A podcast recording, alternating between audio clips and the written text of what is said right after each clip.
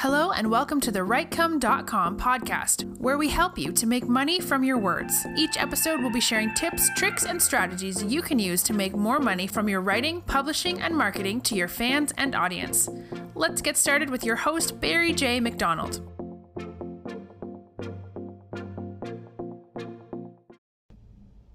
Hi, this is Barry here, and you are very, very welcome to today's podcast episode from rightcome.com. And today's podcast episode is entitled You Can't Cut Sawdust. Now, what do I mean by you can't cut sawdust? Well, if you had a piece of wood and you cut it the wrong dimension size, that is just it. It is just the wrong dimension size. And unfortunately, you can't, even though you may want to, you know, go back in time and fix that problem, you can't fix it. And there's no way you can cut that sawdust into any shape to undo the mistake you've just made. You just have made that mistake and it's just time to move on because you can't recut it again. You can't cut sawdust. Now, while that is an obvious thing and, you know, something that is probably plainly obvious to even a child, unfortunately, a lot of us will stew over the mistakes we have made. And I will put my hand up, you know, I would say in the past I was probably one of the worst people for, you know, dwelling on a mistake that I had made. You know, if I created maybe a social media image, I might have the perfect picture, I might have a great slogan or a tagline or whatever, and then I would put it out there, I would put it on Facebook or Twitter or whatever, and then maybe later on I would look at it and I say to myself, oh my god, I'm after spelling that word wrong. I might have put down their instead of there, so I might have spelled T H E I R instead of T H E R E.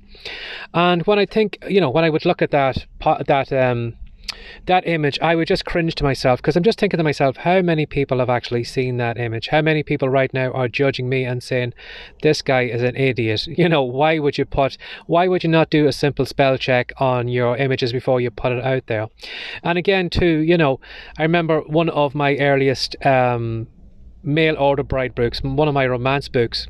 I made one of the worst mistakes you can probably make. I made I don't know why I did this now, but at the time the the book that I had written, the the main character, um, I forget what her name was, but she had to get on a paddle steamer. For some reason, I had this idea that she could go on a paddle steamer from New York all the way over to San Francisco, as if there was almost like the Suez Canal that kind of broke through the middle of America that could take somebody from New York all the way over to San Francisco. Now, again, you know, while I would know my geography, I wouldn't say I'm maybe the you know the best person on geography, but I would definitely know that there probably isn't a river that travels all the way from you know New York all the way over to San Francisco. But I had mentioned it in my book, and I had written it, and I hadn't given it any much thought at all until somebody actually pointed that out in a book review, who more or less said, "What kind of an idiot is this? Who is writing a romance book for this particular time period?"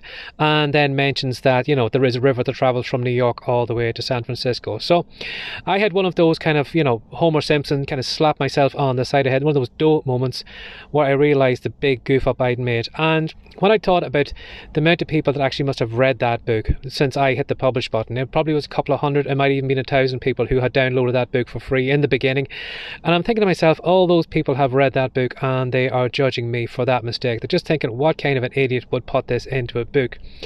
And you know, while maybe the odd person might have read that book and might have maybe had a little bit of a chuckle, maybe didn't pay it much attention at all and maybe passed by it, you know, for days afterwards or even the odd week after, I would almost have like an instant flashback of that moment. And again, I would back be back feeling cringy again, feeling like, ugh, I made such a horrible mistake. How could people forgive me? And maybe you do, maybe you do go through that as well too. Maybe, you know, maybe you've made mistakes in the past. And as I said, like at the beginning of the podcast, unfortunately, we can't recut sawdust. It's just the work has been done. It's out there.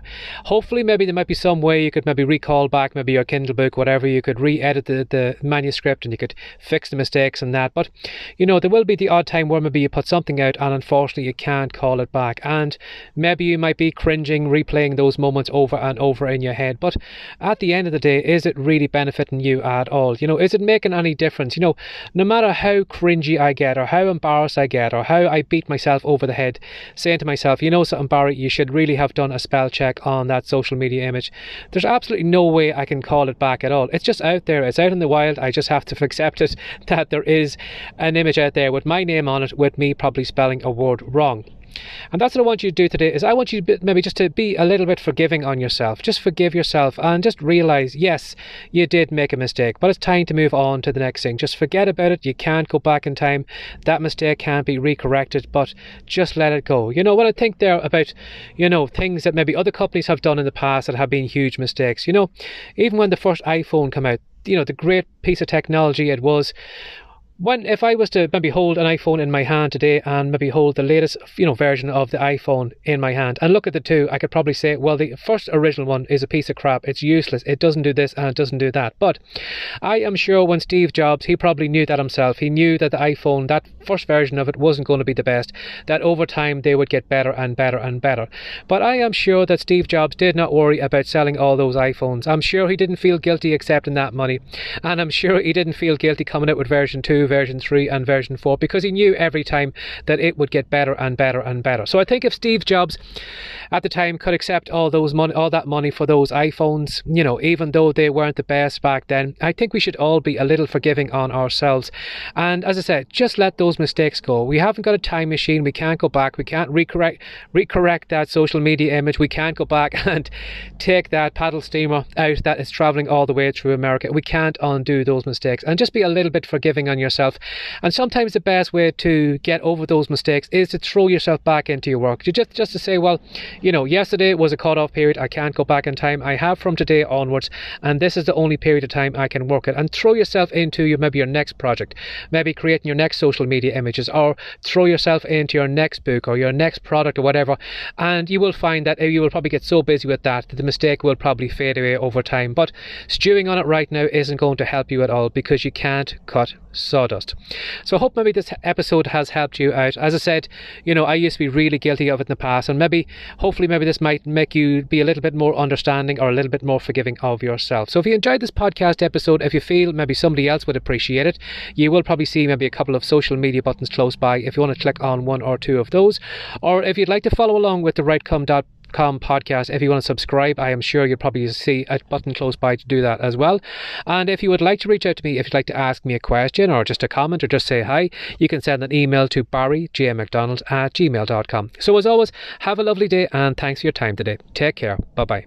Thanks for joining us today. If you'd like more from the rightcome.com podcast, be sure to subscribe now for more tips, tricks, and ideas you can use to make more money from your words. See you in the next episode.